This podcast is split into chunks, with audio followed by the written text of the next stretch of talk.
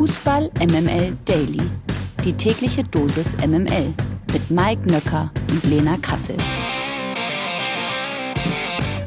Guten Morgen zusammen. Hallöchen. Hier ist Fußball MML Daily am Donnerstag, den 1. September. Das heißt, wir haben einen neuen Monat. Ich persönlich, weiß nicht, wie es dir geht, hasse den September. Aber mein Gott, wir müssen da trotzdem durch. Guten Morgen, Lena Kassel. Ja, ich dachte, kommt da jetzt noch was oder fängt er jetzt nur an, so vogelsangisch zu lamentieren? Äh, guten Morgen, Mike Nöcker. Äh, du weißt, ich liebe den September. Ab jetzt äh, blühe ich äh, wie eine kleine Tulpe. Ab jetzt geht's los. Wir erleben dich in ganz unterschiedlichen Farben jetzt. Pokalgesetze. Das letzte Spiel der ersten Hauptrunde des DFB-Pokal wurde gestern Abend ausgetragen. Der FC Bayern München war in Köln gegen die Viktoria gefragt. Der Pokal war ja in den letzten Jahren nicht unbedingt der konstanteste Wettbewerb der Bayern. Wie sind die Bayern aus deiner Sicht in die neue Pokalsaison gestartet, lieber Mike? Wie schon tags zuvor RB Leipzig lässt auch der FC Bayern im Nachholspiel des DFB-Pokals nichts anbrennen. Vor 50.000 Zuschauern besiegte man im Müngersdorfer Stadion den Drittligisten Viktoria Köln mit 5 zu 0. Der Meister im Schongang, zum Beispiel mit Tell, Grafenberg, Stanisic, Masraoui und Ulreich in der Startaufstellung. Viktoria frech in der Anfangsphase und so fällt erst in der 35. Minute durch Grafenberg das 1 zu 0. Die weiteren Treffer dann von Tell vor der Halbzeit und Manet, Musiala und Comebacker Goretzka im zweiten Durchgang.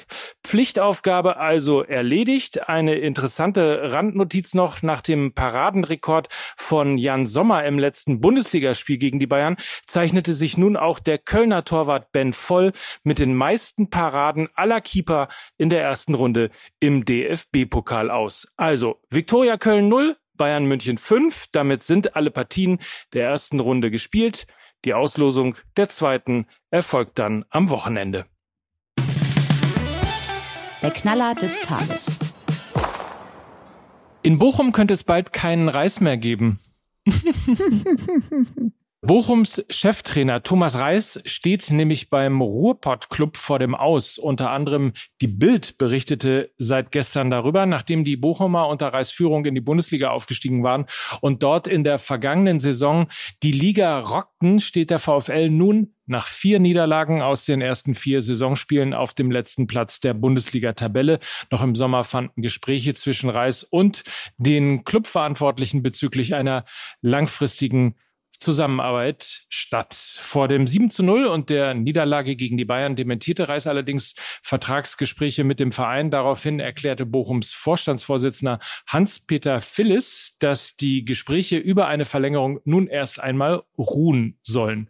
In Summe spricht damit wohl so einiges, nicht nur das Sportliche, äh, darüber, dass eben auch die interne Harmonie derzeit etwas gestört ist und naja, Verbleib von Reis vielleicht eher nicht. Lena, ähm, ich hätte damit nicht gerechnet. Für mich kommt das ziemlich überraschend. Ist das nicht das Letzte, was die Bochumer nach so einem Saisonstart jetzt eigentlich gebrauchen können?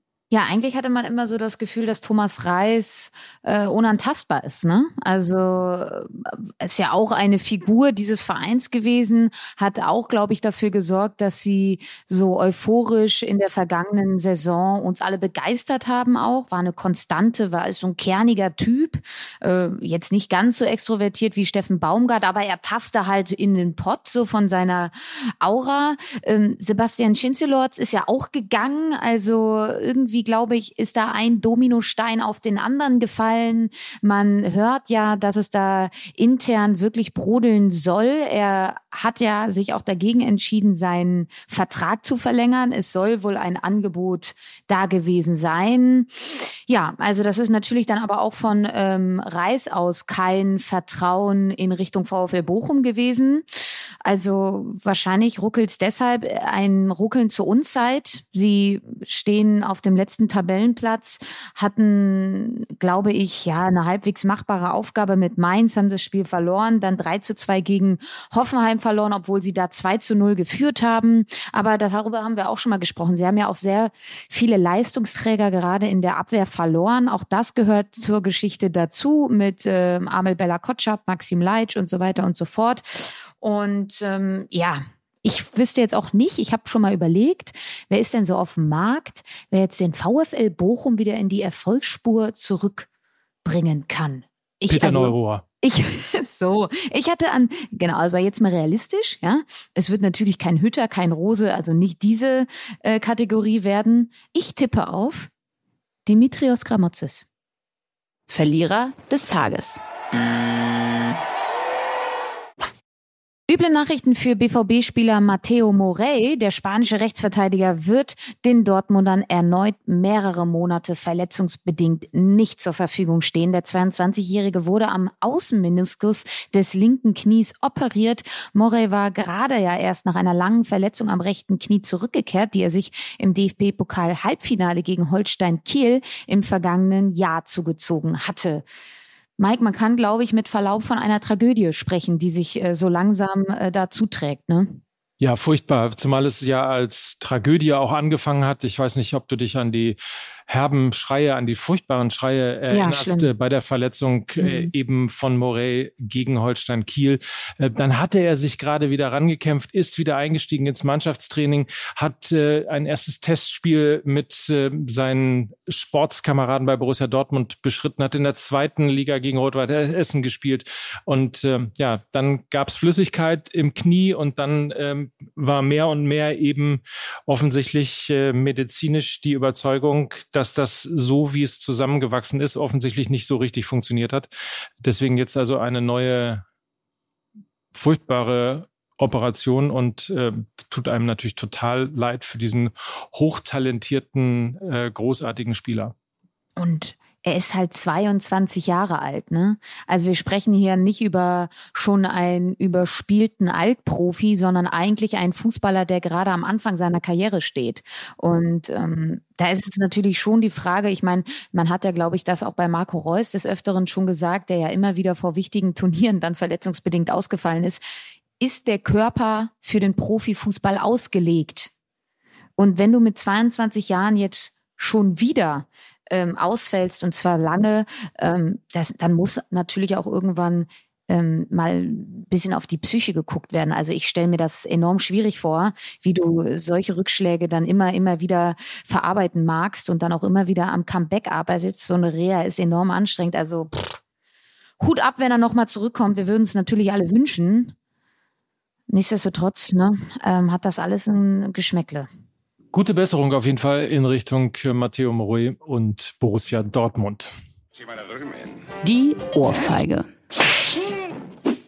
Die bekommt heute Sky-Experte Didi Hamann, ausgeteilt von den brasilianischen Stars Neymar und Richarlison. Da fragt man sich, wie das zustande kommt. Richarlison, der frisch zu den Tottenham Hotspur gewechselt ist, hat am vergangenen Wochenende von sich reden gemacht, indem er im Spiel gegen Nottingham Forest anfing, den Ball zu jonglieren. Nur kurze Zeit später wurde er mit einem rüden Einsteigen von Gegenspieler Brennan Johnson von den Beinen geholt. Hamann postete diesen Ausschnitt auf Twitter Twitter und warf Richarlison unsportliches Verhalten vor. Genau, und wenig später kommentierte Richarlison diesen Beitrag mit den Worten Heul doch. Daraufhin bekam er von Nationalmannschaftskollege Neymar Rückendeckung, der mit drei Lach-Emojis auf Richarlisons Kommentar reagierte. Ja, Didi Hamann, des Öfteren äh, sorgt er ja oder immer wieder und häufiger für Schlagzeilen. Ähm, bist du in, in, diesem Fall seiner Meinung oder widersprichst du ihm? Ich hatte diesen Ausschnitt auch gesehen und man muss dazu sagen, das war jetzt halt nicht beim Aufwärmen, ne? Das war halt mitten im Spiel. Das ist, ist vielleicht eine wichtige Randnotiz für alle, die es noch nicht gesehen haben.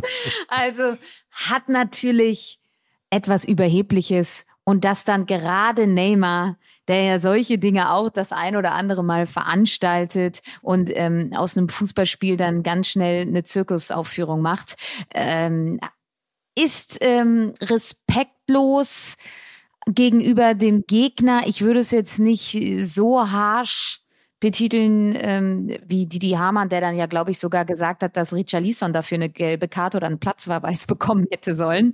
Ähm, aber natürlich unsportlich. Ne? Ich kann mich da auch an solche Situationen erinnern, glaube ich, haben alle schon mal erlebt, die ähm, schon mal auf dem Fußballplatz bei einem Freizeitkick gestanden haben, dass wenn man dann auf das Tor zurennt, der Torwart ist nicht mehr da und dann macht man den so mit dem Kopf rein Kannst du dich an solche Situationen ja, ja. erinnern? Mhm. Auch da hat man doch immer dann gedacht, ach man, muss das jetzt sein? Schieb doch einfach die Kugel ins Tor. Und daran musste ich so ein bisschen denken. Wie siehst du das denn? Ich gucke mir gerade die Szene nochmal an. ähm, ja, tja. Also es ist natürlich total, also es sieht ja aus wirklich wie beim Warmmachen.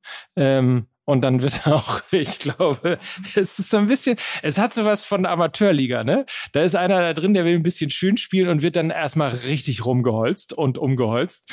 Ähm, ich kann es irgendwie äh, nachvollziehen. Es ist natürlich irgendwie alles ein bisschen übertrieben, aber sowas macht man eigentlich auch ehrlicherweise nicht. Es sieht wirklich aus. Ich muss immer an Maradona denken, außer dass das natürlich vor dem Spiel gewesen ist. Aber wenn jetzt noch Life is Life im Hintergrund äh, laufen würde, dann äh, wäre das ungefähr die sehr äh, ähnliche Situation. Dann Deals. So, endlich haben wir es geschafft. Endlich ist Deadline Day. Ab morgen ist das hoffentlich irgendwie alles vorbei. Wahrscheinlich übermorgen, äh, wenn dann nicht mehr drüber geredet wird. Aber heute müssen wir natürlich äh, genau darüber reden, was eigentlich bei den Transfers noch passieren kann. Und deswegen ähm, würde ich an dieser Stelle jetzt mit keinem lieber Zeit verbringen als mit unserem Transferexperten von transfermarkt.de. Guten Morgen, Max Ropas. Moin, Mike. Wie geht's dir? Mir geht's sehr gut. Ich nehme an, äh, dir geht's so äh, halb und halb. Wahrscheinlich irgendwie äh, relativ viel zu tun gerade. Sehr aufregend für Transferexperten wie dich wahrscheinlich der Tag der Tage. Es ist der Tag der Tage, bei uns auch immer der aufrufsstärkste Tag im Jahr. Und da darf sich eigentlich auch keiner, der mit Content zu tun hat, groß was vornehmen. Ich habe richtig Spaß dran und ja, lass uns direkt reingehen.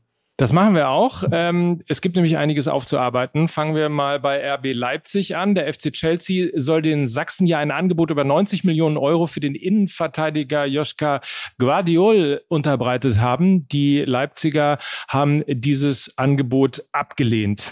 Das dürfte aber erstmal Poker sein, denn es geht erstmal, muss man klar sagen, um nächstes Jahr. Also er soll für soll erst 2023 zu Chelsea fest wechseln und würde dann quasi zurückverliehen werden an Leipzig. Das ist nichts Ungewöhnliches, das hat Liverpool, schon mit Leipzig so gemacht bei Navigator vor ein paar Jahren.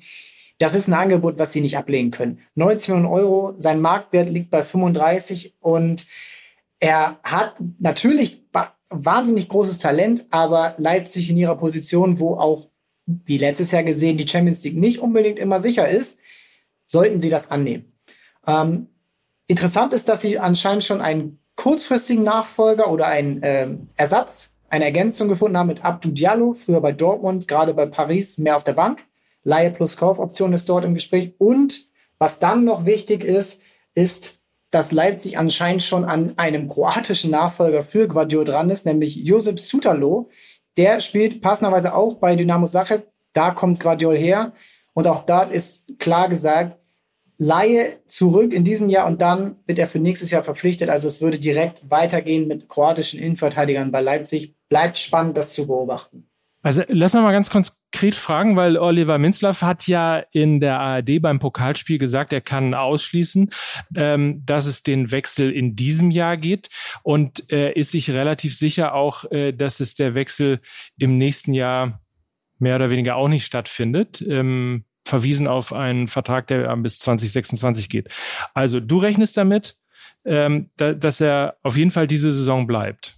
Damit rechne ich, das ähm, ist auch deswegen ziemlich wahrscheinlich, da Chelsea gerade bestätigt hat, dass Wesley Fofana safe zu Chelsea wechselt dieses Jahr. 82 Millionen Euro Ablöse.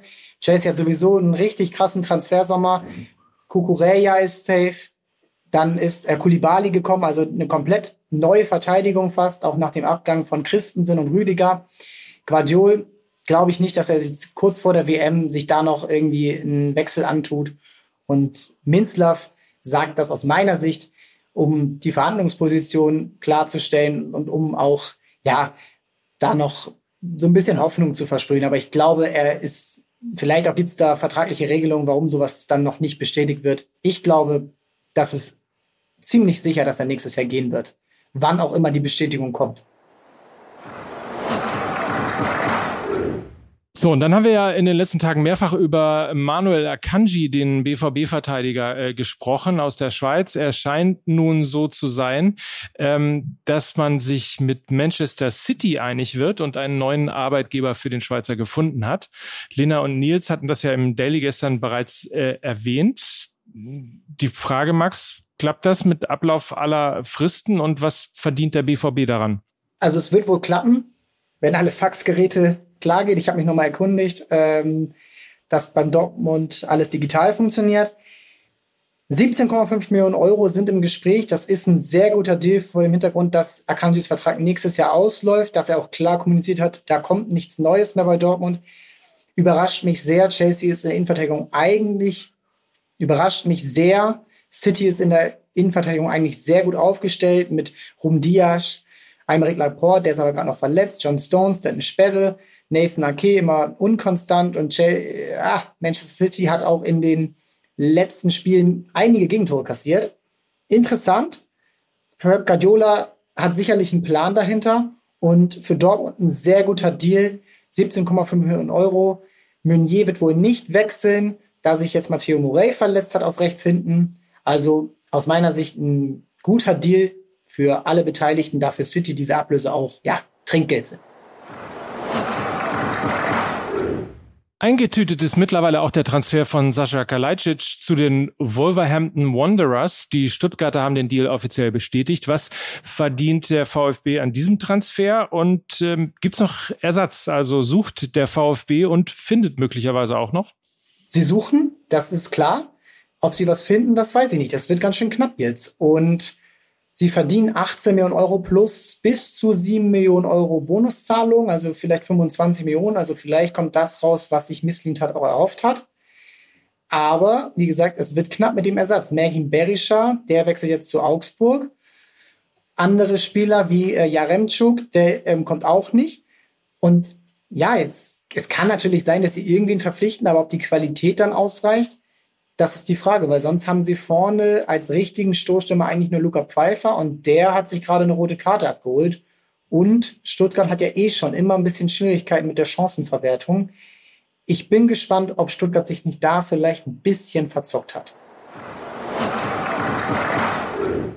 Um 18 Uhr schließt das äh, Transferfenster in der Bundesliga. In den meisten anderen liegen gegen 0 Uhr. Deswegen nochmal der Blick auf mögliche andere Deals, die heute über die Bühne gehen könnten. Wir haben ja gestern exklusiv hier vermeldet, dass Cristiano Ronaldo nicht zum FC St. Pauli wechseln wird. Äh, Gibt es irgendwas anderes, worüber wir noch sprechen? Wechselt er überhaupt irgendwo hin? Und das würde ich noch verbinden, dass Neymar auch abgesagt hat, denn es regnet ihm einfach zu viel und er mag den Schlagermove nicht so sehr wie den Karneval in Rio de Janeiro. Ähm, genau. Ansonsten, ja, Cristiano Ronaldo, der wird wahrscheinlich überhaupt nicht wechseln, denn Erik Tanach lässt verlauten, dass er bleibt und dass sich Ronaldo mit der Rolle abfindet. Ähm, ist interessant, finde ich cool, dass er dort jetzt auch so ein bisschen als Einwechselspieler ähm, äh, agiert. Und ansonsten habe ich zwei auf dem Zettel, die schon im Gespräch sind, aber jetzt auch ein bisschen länger schon in der Warteschleife sind. Julian Weigel zu Mönchengladbach, das würde sehr gut passen. Das Interesse ist bekannt. Die Ablösesumme, wenn sie denn gezahlt wird, die ist noch fraglich. Und auch Benfica unter Roger Schmidt hat da verlauten lassen, ja, eigentlich würden wir ihn auch gerne behalten. Er würde sehr gut zu Gladbach passen. Das würde im Mittelfeld richtig gut sich ergänzen mit Neuhaus und Kone. Das ist spannend. Und Pierre-Emerick Aubameyang, der soll zu Chelsea zu seinem alten Trainer Thomas Tuchel wechseln. Das hat sich jetzt aber alles ein bisschen verkompliziert. Das hat, habt ihr ja schon angesprochen, traurige Gründe. Er wurde in seinem Haus überfallen, hat sich dort eine Gesichtsverletzung zugezogen, mit der er jetzt erstmal für ein paar Wochen ausfällt. Und da er mit seinem Alter 33 und seinem Gehalt eh schon ein riskanter Transfer gewesen wäre, ist das jetzt alles so ein bisschen in der Warteschleife. Ich hoffe für ihn, auch weil er bei Barca eh nicht mehr spielen würde, dass er den Wechsel noch bekommt und dass er dann in London ja zu alter Stärke zurückfindet. Zumal bei seinem alten Coach Thomas Tuchel. So, und damit danke ich dir erstmal, Max, ähm, für diese Informationen. Wer noch weitere detaillierte Infos zu diesen ganzen Gerüchten haben will, der schaut gerne bei dir im Podcast nach. Dann Deals heißt er und äh, du bist da natürlich Host und hältst deine Community auf dem Laufenden. Danke dir für die Infos und einen schönen Deadline Day wünsche ich dir. Da danke ich dir auch. Vielen Dank. Ciao, Mike. Bis dann. Ciao. Das unnütze Wissen. In der Championship, also der zweithöchsten Spielklasse in England, sind bereits sechs Spieltage vergangen. Der Traditionsclub Preston North End belegt nach sechs Spielen fünf Unentschieden und einem Sieg den zehnten Tabellenplatz. Das ist soweit nichts Ungewöhnliches. Kurios wird es aber, wenn man auf das Torverhältnis der Lily Whites blickt, denn da steht es noch eins zu null. Das liegt daran, dass Preston tatsächlich schon fünfmal 0 zu 0 spielte und seinen einzigen Dreier mit einem 1 zu 0 Auswärtssieg bei Lutton Town holte. Ich sag mal so, äh, Diego Simeone gefällt das. José Mourinho eventuell auch. Das ist großartig. Und äh, während man ja am heutigen Deadline Day noch darauf wartet, äh, dass der FC St. Pauli den äh, ein oder anderen Knipser noch holt, muss ich ja sagen, äh, dann sind wir ja gar nicht so schlecht dran hier am Millantor. Da sind da deutlich mehr Tore gefallen. Ja, also eigentlich, Mike, das nächste Mal zum Geburtstag schenke ich dir eine Dauerkarte für, Ja. für, für Preston. Für Preston. Stell dir mal das Spiel vor. Du guckst dir äh, sechs Spiele an und kannst einmal jubeln. Und das ist noch nicht mal zu Hause. Ähm, ich war lange und oft bei Hertha im Stadion. Ich kenne das Gefühl also. Ja, stimmt natürlich auch wieder. Naja. Also auf nach Preston. Äh, die brauchen vielleicht noch ein bisschen Support. Vielleicht klappt's dann ja. Und ansonsten ähm, hören wir uns morgen wieder. So Schönen es. Deadline Day euch allen. Ja. Auf Und- dass es noch irgendwelche spannenden Geschichten gibt. Sicherlich. Und danach das Thema dann erstmal irgendwie zumindest für drei Tage durch ist. So, Ich kann es nicht mehr hören. also, habt einen feinen Tag. Wir hören uns morgen wieder, werden dann natürlich die ganzen Knaller, die noch vor 18 Uhr über den Ladentisch gegangen sind, besprechen. Also, So. das waren Lena Kassel. Und Mike Nöcker für Fußball MML. Tschüss. Tschüss.